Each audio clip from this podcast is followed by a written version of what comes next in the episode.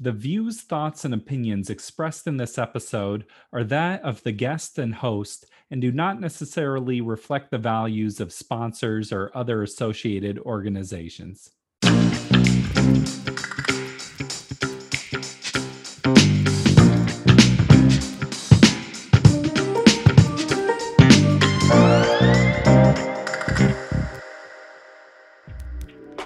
Welcome to the Parental Compass created by Family Education and Support Services. I am your host, Bobby Williams. As always, if you like what you hear, please subscribe to us on whatever platform you are listening on. One thing that we don't think a lot about is the way that our mind influences our body. We also don't really think about how our senses can influence the way we learn, the way we're making decisions, or even how patient you're feeling in that moment. It's something I hadn't really thought much about. Our guest today is Trent McEntire. Trent teaches a thing called sensory training, and it's about how you can get your mind and body and senses to all work together to help build new neural pathways in your brain it, it was just a fascinating conversation. I think you're going to like it. Let's get into it. For 25 years, I've been helping people problem solve and fill in gaps to restore their quality of life through improving movement um, with a particular focus on brain performance. So there's a, a, brain lens that I look through when I'm solving problems for people. Uh, clients are all ages from young kids to older adults, but people that are really looking to fill in a gap that interrupts their quality of life. Yeah. Well, and so you do sensory training and I've never even heard of that concept before. So I mean I mean break it down for me. What is sensory training? Yeah, so uh, I'll, I'll give you a comparison. So if you think about how we're used to thinking about our body in terms of being strong, mobile, coordinated, we can look at our joints. We can look at our our arms and our legs and think, okay, we want them to be strong and, and mobile and coordinated to suit whatever we're trying to accomplish in our life. And the same is true for your senses. They they have the ability to be weak or strong, and they have the ability to be coordinated or discoordinated. And and you have um, very sort of very few um, of us are putting our attention on this. So it's sort of like this invisible thing that has actually a huge impact on how well our brain works. And so just like you give an exercise to a muscle in your body, you give an exercise to your senses. And what's really cool about sensory training is that um, anybody can do it. It's really easy. It's just we don't think of it as being something that we we could or should do. Um, mainly because I think because the number one sense that has such a huge impact on our life is our eyes, mm-hmm. and we can't look at our own eyes' performance. We can see our eyes in the mirror, but we can evaluate our own eyes strength range of motion coordination by looking at them whereas just about everything else in our body we could look at and we could make a comparison mm-hmm. while it's moving mm-hmm. and so to me even though the eyes are like the number one sense they're almost invisible to us and so i think that's sort of the underlying factor of why we don't really look at them as such huge um, factors and the other reason is that you think of going to the eye doctor and what happens when you get your eyes measured is that you're sitting still and they're focused on measuring acuity so how crisp something is. Yeah. and and that's what we think of like measuring your eyes is how well you can see something clearly. But but it goes beyond that and that's what's exciting to me is that going beyond that is where where we have big impact. So how does it go beyond it then? I get the idea of something's clear or not clear but how yeah. else can you train your eyes then? Or what else yeah so do? so um, one of the most important things that they can do is have uh, a balanced and well-rounded range of motion. So literally how much your eyes can move around in your socket. Mm-hmm. And that is tied directly to the muscles of your eyes and being able to strengthen those muscles and encouraging them that movement to happen. So that's through various kinds of tracking with your eyes. And, and sometimes people have heard of vision therapists because if you have somebody that has a really marked issue with their eyes and they might even see the eyes are positioned differently in in in their head mm-hmm. they might go to a vision therapist to, to strengthen it so that the eyes appear to be more normal and they function on a better level but the cool thing is that that that work is super important and vision therapists are really needed in fact um, i hold their work up very highly i really high regards for their work everybody needs to exercise their eyes. And so I'm just I'm here with a call to please consider sensory training and moving your eyes because we're used to looking at our eyes when they're still, not when they're moving. Mm-hmm. And and the other thing, the second thing that's really big is having both eyes actually see the same thing at the same time. And that's for me, that's where I ran into some big problems. And overcoming that was huge in my having my ability to yeah. be able to read. Well, I want to talk about that a little bit because you were born with a form of cerebral palsy right. and used a lot of the sensory training for yourself. So I guess what did things look like when you were younger? How did that cerebral palsy inhibit your life? Yeah, so um, I have what you consider a, a, class one cerebral palsy. And so um, one way of measuring a classification for cerebral palsy is like classes one through 5 mm-hmm. And the higher up the number, the more severe the case is. And usually by the time somebody gets to class three or higher, you and I would know by looking at them because they might they will probably have some kind of walker or walking device and then eventually into a wheelchair as the classes go up. A lot of people have class one and don't even know it. And you wouldn't know by looking at me that I that was born with cerebral palsy. And in fact, I was 19 when I discovered that I actually even was born with cerebral palsy. And that was really the start of like diving into what is this? What what's happened? How's it informed? And so basically you can think of it like this is when you when you were born with a head injury, that's cerebral palsy. So I was born with a mild head injury. So having a brain injury at birth means that my brain has to rewire and learn how to do things without the use of the part that's been injured. And so, how it showed up for me in my body and function was I had no mobility in my ankles. And so I had to learn how to walk on the balls of my feet. Now, a lot of people are toe walkers, which is, which is, is, is different because I wasn't just a toe walker. I literally had no range of my ankles, so I couldn't put my heels down. So if you said, Trent, put your heels down, I, I would have no ability to do that. And and I was in my 20s before I could lift my arms higher than my shoulders without arching my wow. back and compensating. Mm-hmm. And so it, and it, I was always athletic as a kid, and I played basketball, and I eventually got into dance, and I wanted to be a professional dancer. And I went to college for that. I got a scholarship for it, and it was dancing and getting injured that led me to the discovery that I was born with cerebral palsy. And I I woke up one morning after a lot of a lot of physical effort in my in my dance program and could barely walk and mm. had such pain from the knees down that just didn't make sense to me. And it was like, but it was so severe that I felt like this could end everything. I this might not be something I can recover from. And I was home for holiday and I was just kind of complaining to my mom and said, I don't know what's going on. I can I can barely walk in the morning. There's so much pain and I don't get why it's from my knees down. And that's when she looked at me and she said, Well, Trent, that's because you were born with cerebral palsy. And I was mm. like, wait, what? I don't even know what that is. Like, what do you mean?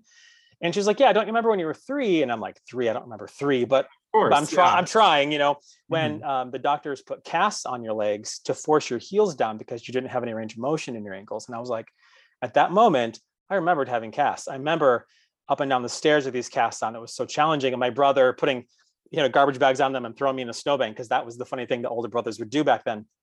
And so I had all these memories and I was like, wow, so there's a reason. So that really sparked my own like problem solving nature to fix my own issue and i was already i was already taking movement therapies and kinesiology and anatomy and all these coursework that i just pulled from to put something together to try to rehab my own injury and in the end i was able to in, in a very short amount of time recover and go on to dance professionally. So that yeah. that led to first my own solutions, but then helping other people. And back then, there was no literature published about the brain for me to pull up and go, oh, well, here's what's happening in the brain, and here's here's how I address it. And it wasn't even really commonplace to say that the brain was plastic back then, that it could change. Yeah. And so it wasn't until years and years of of working with clients and helping other professionals work with their clients that literature was coming out about the brain. And I'm thinking, well, I better read this because this seems like it's important for my work. And as I'm reading the books, and I'm like, this is exactly what I do. Like, yeah, the brain is plastic, it changes. And that's what I do. I change patterns, I change pathways, I restore things that were lost. And, you know, the world kind of collided for me at that point. So I hear you talking about these physical ailments, but then you're also talking about training your eyes and things like that. So, how do the two connect? Because it seems like there's the mental side and the physical side. So how does that overlap? Yeah, so I'll tell the um, the other part of my story, which is that I I failed the first grade because I really struggled at reading. Mm. And it wasn't until I was in my 30s that I actually discovered that the issue was that my eyes didn't work well together. So, you know, you have this one thread of having a brain injury that limits me physically. And then I have this other thread where my eyes don't work well together. And Mm. then the discovery of that and then strengthening that, putting those two things together, it, it created a, just a huge interest in bringing more sensory training into just regular practice for everybody Yeah. and and so we've we've since learned that um, when you improve perception you improve action. So better perception equals better action. And we perceive things through our senses. And so if you can improve how well your senses are functioning how strong they are you get better action. And that's where that that mind body connection happens. And that's where that what seems to be brain training becomes physical where it's they're directly connected. You know one one improving one directly improves the other.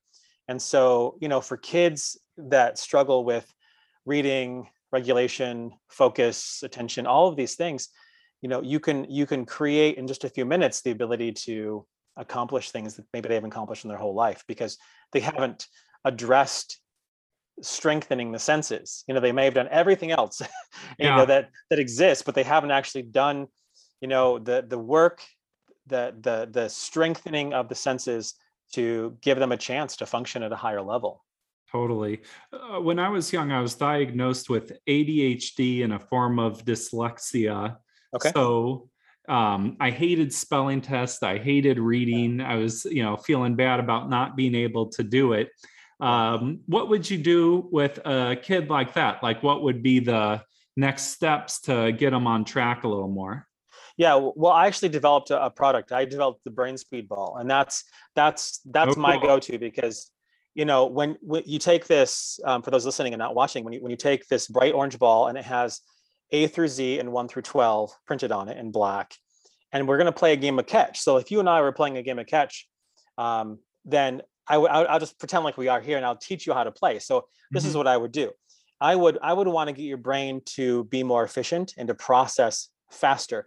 Not faster in the sense that you feel like i'm really sped up and i'm hyper Mhm. faster in the sense that it takes less effort to process and react to what's going on in your environment so that you have lower stress you have a quicker response from your brain so that you have you have a, a better chance at being able to sit down and focus on a task because you're not being pulled in all these directions and not having stress levels be high. So if we were playing the game i throw the ball to you you throw it back to me and first just to make sure you can catch the ball. Because by the way sometimes it requires rolling the ball or even just handing the ball because some people can't necessarily catch a ball Sure. um, so if I throw the ball to you and you catch it, what I would say is, tell me what you see in the ball. So you would catch it and you'd say out loud, five, and you throw it back to me. Then I throw it back to you, you'd catch it and you'd say V. And we do this back and forth.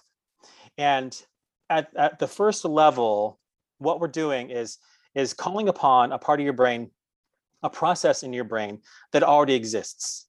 That is, we sense what's happening, we decide what to do about it, and then we act on it. And that hmm. sense, decide, act is a regular loop that's already happening in our brain. That's something that's been proven by research. And so what we're doing is we're we're tagging on to that process. So you're sensing where the ball is and you're you're you're catching it. You're deciding what you're going to do. You're going to say it out loud, and then you act on it by saying it out loud. And we do that over and over again for a few minutes, and you improve that process. You're you actually laying down stronger tracks for that process to happen. Now, So- it, Go ahead. it connects the like physical i'm catching the ball the Yeah. eyes of i'm looking at it and then just kind of wrapping your mind around like quick decision making and that Right. is actually building part of your brain Yes, you're building the, the the the strengthening the process of being able to process the information and have output. So Mhm. you don't get stuck in there and slow that down and get frustrated and then have a stress response and then it just kind of makes things worse. So to make it better, we want that process to be more efficient. yeah and can this help in like do you have to play this game for hours do you play it for two minutes or how does yeah, that five minutes or less. And that's that's what's really cool. You know, there's a lot of really wonderful brain research that exists and people using techniques, brilliant people, and it's it's taking hours and hours and hours to see measurable results. Mhm. And I don't know about you, but I don't have that kind of time, and my kids don't have that kind of time. And we we need something that can give that get them on track and put them in the right direction pretty quickly. So we see pretty powerful results in just a few minutes. And the idea is that this this is a fun game, and I can't emphasize the fun piece enough because if you if you have a diagnosis, let's just take you for example.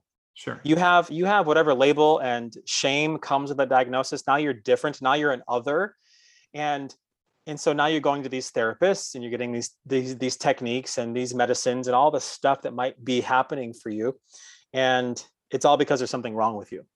Mm-hmm. So what I love is that you can bring the brain speed ball into into the situation and actually not make it about whatever whatever label or diagnosis you have. So I'll give you an example. There's a, a young girl that I worked with. She was 13 and she's on the autism spectrum and her her mom wanted me to work with her. And I was like, that'd be great. But here's the thing, I don't want to talk about autism and I don't want to talk about Asperger's. I want to talk about things that she loves to do. So what does she love to do? Well, she loves to dance. And I'm like, well, I happen to have some experience with that. So I might be able to relate to her a little bit. And so let's make it about dance. So she brought her to the, the booth where I was seeing clients at the time. And I said, you know, I hear that you love to dance. And she's like, oh, yeah, but my teacher always gets on me about not jumping high enough and looking down and all mm-hmm. of this.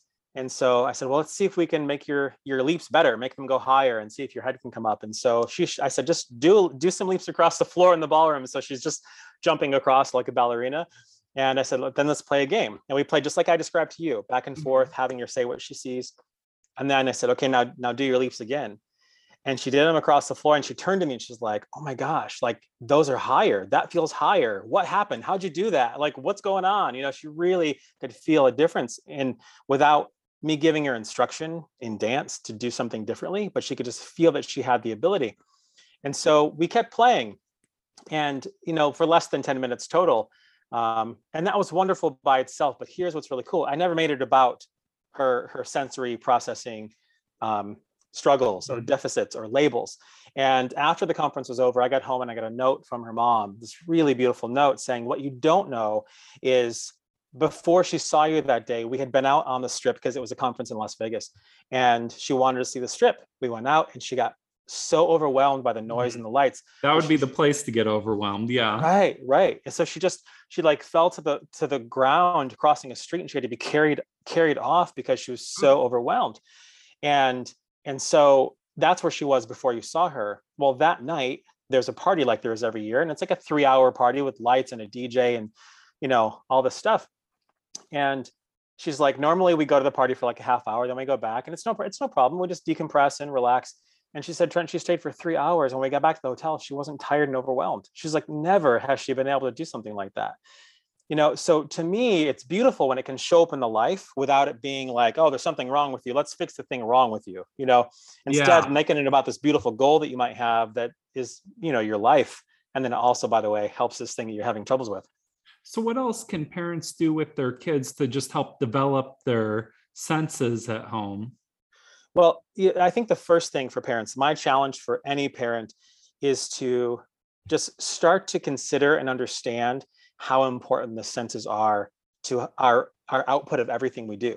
Whether it's it's homework or relationships or social skills you know whatever those or sports whatever that is. And you know that can be a little bit of a leap for people. So making that leap and and and learning about that is really important. And i think that that's a place to start because playing a simple game of catch and tracking and saying it out loud is really easy. The hard thing for people that i've seen in my years of doing this is that is going what does that even do? Like okay i'm mm-hmm. skeptical. Like can you yeah. prove it to me? You know? I, and i love that because what i say is that i don't know everything but I, I, definitely know that i'm here doing the research and i'll i can tell you what happens and i can actually play the game with you and show you what happens and we can measure it we can measure it with real data so you can see in your life how it shows up and improves things and um, that's the hard part the game is the easy part during sensory yeah. training you know but but also i want to just point out so that that we know that there's like a one-two punch here.